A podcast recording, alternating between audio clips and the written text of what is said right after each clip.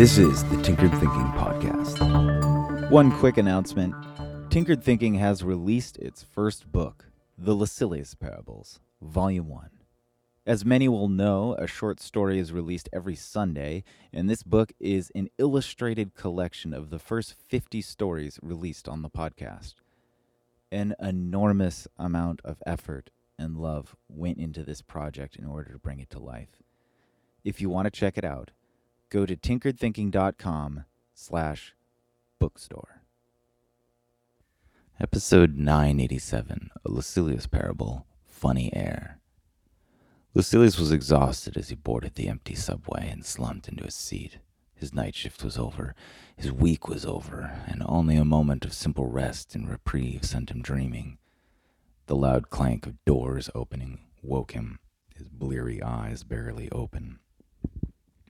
A young woman got on and sat across the aisle, looking off at nothing distinct. The doors clanked shut again, and the train moved forward again as Lucilius drifted off again. He awoke moments later to a loud ding. His eyes cracked to see the young woman pulling a phone from her purse. Lucilius was about to let himself drift off again when he noticed a sudden shift in the girl's face. Within a moment, she started breathing heavily, staring at the phone, still muttering over and over the word no. She was fully hyperventilating as Lucilius straightened up. I can't breathe, she barely muttered between huge gasps of air. Clearly, she was starting to have a panic attack, Lucilius figured. Her face contorted with sadness and now fear she repeated, I can't breathe. You okay? Lucilius asked. The girl looked at him, heaving air. I can't breathe, she said. What do you mean? Lucilius said. You're breathing more than I am. The strange statement had the effect Lucilius wanted. The girl grew more panicked and frightened. She could only whisper the words as she gasped, I can't breathe. What are you talking about? Lucilius demanded, wide eyed, and with an overblown, almost cartoonish tone of voice. You're sucking all the air out of this train.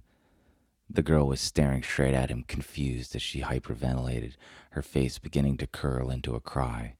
Then Lucilius grabbed his own neck as though he were choking, and he twisted his face, making his eyes bulge, and made a farce and an act of suffocating. He fell to the floor of the subway and began to writhe on the ground ridiculously, grasping both his neck and reaching up as though for a life that was leaving him. And in the periphery, he saw a smile force its way onto the girl's distressed face kept it up and pretended to struggle foolishly as he desperately breathed out the words You need to stop breathing so much, or I'm going to die. I need oxygen too. You have to share. The girl was crying, but she was also laughing at the sight. Stop it, she managed to yelp as she laughed and cried. But Lucilius thrashed around even more ridiculously until the girl was choking on laughter. Stop it, she yelped again between hiccups of unwelcome joy. I can't breathe, she said, smiling. Lucilius froze for a moment, and then he dropped the act and sat back on his seat, sighing with relief. Thank you, he said. He smiled rather foolishly.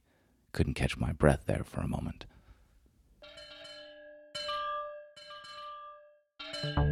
This is the Tinkered Thinking Podcast. Thank you so much for listening. If you find the Tinkered Thinking Podcast valuable, there are many ways you can support it. You can review it on iTunes.